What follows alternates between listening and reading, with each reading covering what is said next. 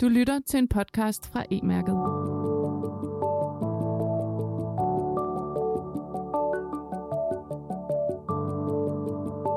Cookies.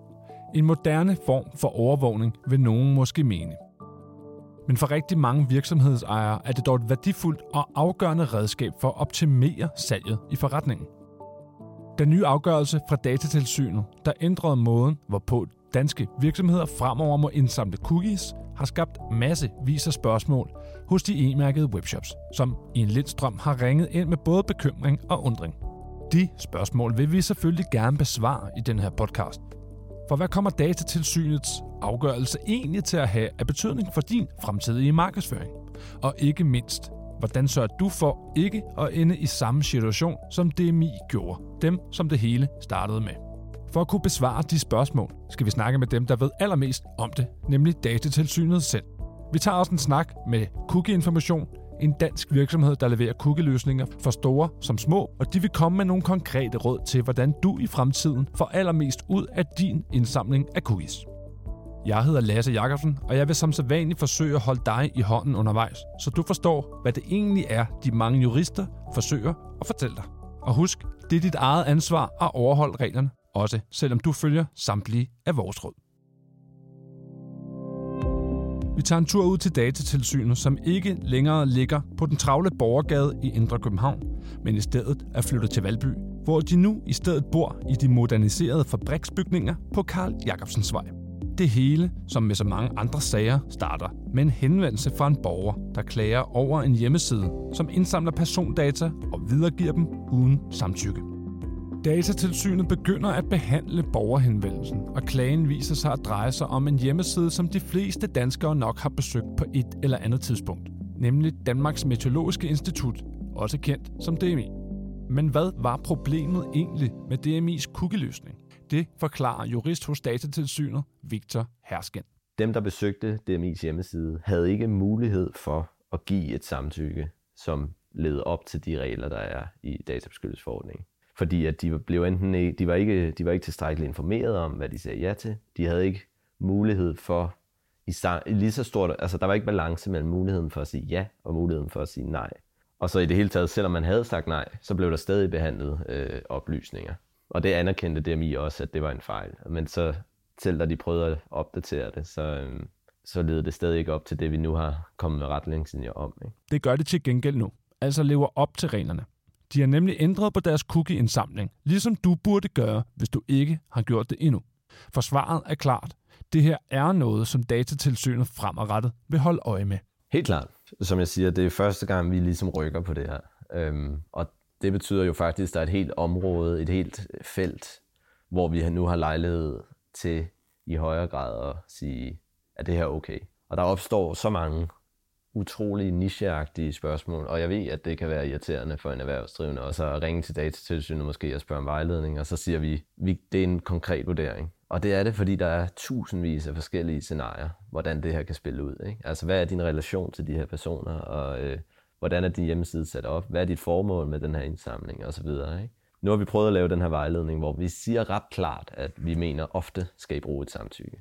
Og hvad lyder rådet så fra Victor og Datatilsynet, hvis du gerne vil fortsætte med at indsamle cookies? Du skal ligesom være klar over, behandler jeg faktisk personoplysninger om de her hjemmesider øh, besøgende. Det næste bliver jo så, øhm, snak med enten din leverandør om det her, altså dine, dem, der laver de tekniske løsninger på din hjemmeside. Det er ofte noget, der er blevet øh, uddelegeret til en eller anden ekstern virksomhed, som står for at lave hjemmesider for folk. Ikke?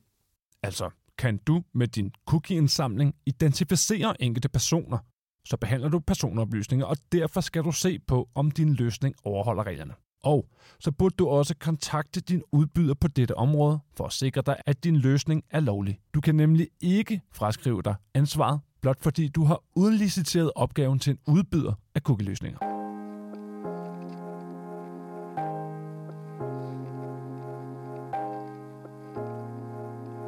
Som jeg nævnte i starten af podcasten, har afgørelsen fra datatilsynet skabt en masse spørgsmål hos de e-mærkede webshops. Og for at svare på de spørgsmål, vores jurister hyppigst er stødt på, har chefjurist Camilla Post sat sig sammen med vores cookie-ekspert, jurist Sina Vasegård. Tak fordi du var med, Sina. Det var så let, jeg glæder mig. Når jeg tænker cookies, så tænker jeg, at det er jo Erhvervsstyrelsen. Det er en lille ting, der bliver sat på min computer, så de kan registrere, øh, hvordan jeg bruger siden og hvordan jeg besøger den. Men hvad er det egentlig, der er blevet datatilsynets rolle i det? Alt det efterfølgende. Så når du bruger en cookie, henter du oftest personoplysninger ind. Og de her personoplysninger kunne du godt tænke dig at behandle bagefter, sådan, så du kan få nogle resultater af, hvad cookien egentlig øh, har indsamlet. Og der er det datatilsynets øh, område. Altså, hvordan skal man behandle de her oplysninger efterfølgende? Så man kan sige, at cookiebekendtgørelsen og Vævstyrelsen tager sig af den forudgående placering af cookien, hvorimod datatilsynet tager sig af den efterfølgende behandling af oplysningerne. Okay, så det som jeg tror rigtig mange er i tvivl om, når vi sidder og snakker om det her, det er det der med, jamen bliver der indhentet personoplysninger efter databeskyttelsesloven, når øh, man indsamler oplysninger på en hjemmeside? Jeg tænker, jeg ved jo ikke, at det er Sina Kirk Vasegård, der har været inde og kigge. Hvad er det, jeg kan bruge alt det her til? Altså man kan sige, når man indsamler oplysninger via cookies, så er det næsten altid personoplysninger. Og det er det, fordi at det kan godt være, at der ikke står Camilla Post, at det er dig, der søger rundt på webshoppen, men hvis du har en bruger-ID, det kan være, at du hedder bruger 1000, så vil man være i stand til på grund af mange forskellige faktorer identificere, at det er Camilla Post. Og så vil der være tale om en personoplysning. Kan du sige lidt mere om, hvad er det for nogle krav, der er til, at man må indsamle personoplysninger? Altså det første, vi kan kigge på, er jo samtykket. Der skal se et, øh, et samtykke, som er informeret specifikt, og det skal være udtryk for en viljestilkendegivelse. Det betyder jo, at øh, når du gerne vil indhente cookies, så skal du skrive i din cookie pop-up, hvad det er, du gerne vil. Og det kan jo blandt andet, at du gerne vil sætte cookies, og du gerne vil bruge oplysningerne efterfølgende til behandling. Og så skal man jo opliste, hvorfor er det, du gerne vil behandle de her oplysninger. Det er jo formålene. Så man skal ligesom lave en helt klart liste. Jeg vil gerne benytte de her former for cookies til at lave forskellige formål. Det kan jo være markedsføring eller analyser. Og det skal øh, brugeren være informeret om, før øh, brugeren enten siger ja tak til cookies eller nej tak til cookies. Og det vi måske lige skal øh, slå fast her, det er, at nu sidder der rigtig mange og tænker, jeg indhenter helt vildt mange personoplysninger øh, i min webshop. Øh, det får jeg jo ikke samtykke til. Og der kan man jo sige, at, at man må jo gerne indsamle personoplysninger, hvis man øh, har et formål, altså et legitimt formål til det, eller der er i hvert fald nogle øh, regler i persondataforordningen, som giver en lov til at indsamle personoplysninger uden et samtykke. Så samtykke er ikke altid et nødvendigt behandlingsgrundlag. Godt. Jeg samler lige op. Du indsamler formentlig personoplysninger, hvis du bruger cookies, og skal derfor også indrette dig efter datatilsynets nye krav. Og skal du have lov til fortsat at indsamle cookies, skal du formentlig også bede om et samtykke, som er informeret, specifikt og udtryk for en viljes tilkendegivelse. Tilbage til Sina og Camilla. Så man skal simpelthen gøre det tydeligt. Hvad er det, man vil? Hvad er det, man gør? Hvem er det, der får oplysningerne? Så man kan sige, at det helt store, der kommer til at ske, det er jo, at øhm, en afslå cookie knap ikke må være et klik væk. Det skal se præcis ud som øh, accepter cookies. Så det er det, der hedder samme meddelelseseffekt, altså at ja tak-knappen og nej tak-knappen skal være helt ens. Man kan se i datatilsynets vejledning, at farverne er det okay, er lidt forskellige, men ellers så skal det være samme størrelse på tekst og på knap. Vi har set rigtig mange, som har sådan øh, ja tak til cookie eller vis detaljer, og så kan man egentlig gå ind og så vælge til eller fra. Det vil så ikke være godt nok. Nej, det vil ikke være godt nok. Og det var også det, datatilsynet sagde i sin øh, afgørelse, at det må ikke ligge et klik væk. Det skal være det første, brugeren bliver øh, præsenteret for. Det er to knapper, som er helt ens. Og hvis så man øh, har det her, man fortæller, hvad det er, man øh, indsamler, man fortæller, hvad man skal bruge det til formålet, må man så forhåndsafkrydse alle de her felter, og så kan man sige ja tak til valgte, eller nej tak til alle? Nej, det er sådan, at øhm, alle formål, hvis du har forskellige formål, hvilket du oftest har, når du har cookies, så bruger du oftest analyser og markedsføring. Det vil være to forskellige formål. Det skal tilvælges. Så brugeren skal gå ind og sige, ja tak til, jeg vil gerne have mine oplysninger bliver brugt til analyse. Jeg vil gerne have mine oplysninger bliver brugt til markedsføring. Og så skal man trykke ja tak til valgte. Og de skal være adskilt. Jeg kan ikke uh, simpelthen sige, at uh, jeg vil gerne have uh, analyse og marketing og funktionel i et, og det skal jeg så klikke til. Sådan som det er lige nu i datatilsynets vejledning, så står der, at det skal være særskilt. Så man må ikke have en knap, der hedder ja tak til alle. Må man stadig godt uh, forhåndsafkrydse det, der er nødvendigt for at få tiden til at virke. Sådan har det jo været indtil nu, at det, der kaldes de nødvendige cookies, altså for at en hjemmeside overhovedet kan fungere, det skulle man ikke have samtykke til. Er det stadig sådan? Ja, det er det. Og det er klart, man skal gøre sig øh, opmærksom på, hvad er det egentlig for nogle former for cookies, jeg bruger. Fordi bruger du kun nødvendige cookies til at få blandt andet indkøbskurven til at fungere, så kræver det ikke samtykke. Størstedelen af alle webshop bruger dog forskellige former for cookies.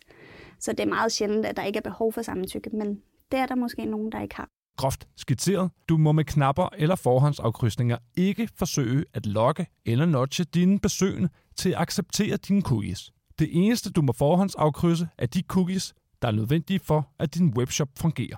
Øv, tænker du så. For hvad gør man så? Vi har ringet til Jonas Andersen, CTO i Cookie Information, og spurgt ind til det her. Cookie Information er specialiseret i at tilbyde cookie-løsninger til store såvel som små virksomheder, og Jonas har faktisk et rigtig godt råd til, hvad man nu stiller op med sine cookies.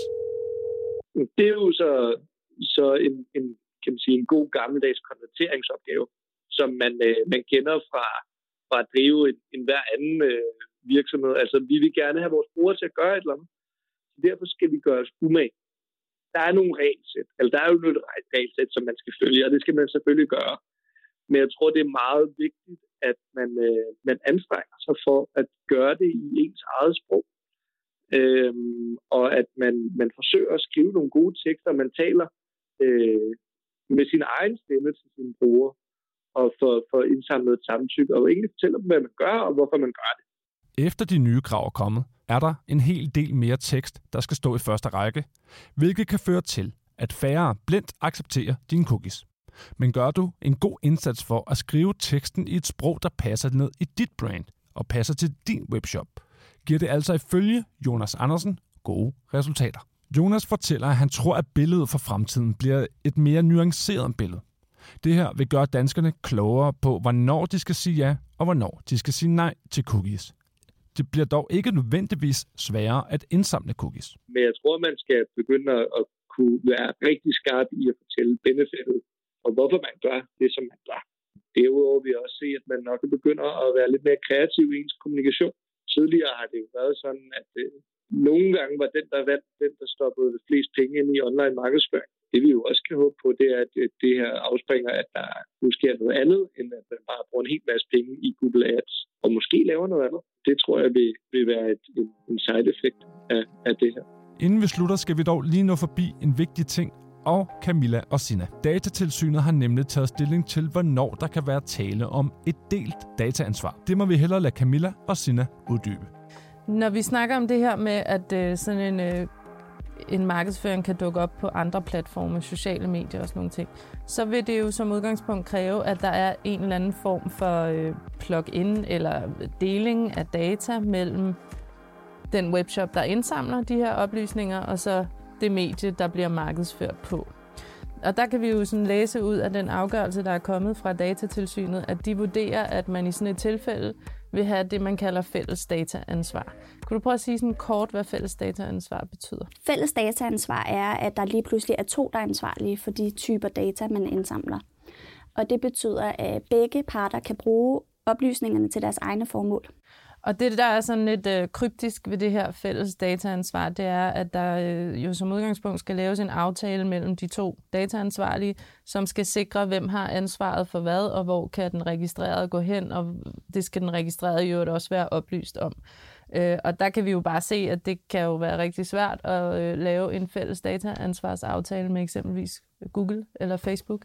Øhm, og det har vi måske øh, til gode at finde ud af, hvordan man løser det problem. Øhm, jeg vil opfordre jer til, at hvis I sidder i den situation, så tag kontakt til datatilsynet og spørg, øh, hvordan I er stillet. Det var alt for nu. Tak til Jonas Andersen fra Cookie Information. Tak til Datatilsynet og Victor Hersken. Podcasten var redigeret og produceret af E-mærket. Vi håber, du som webshop-ejer er blevet klogere på reglerne. Og du skal altid være velkommen til at kontakte os eller melde dig ind i vores community på Facebook, hvor vi efterhånden er et godt stykke over 200 medlemmer, der lystigt deler ud af viden og erfaringer. Vi høres ved.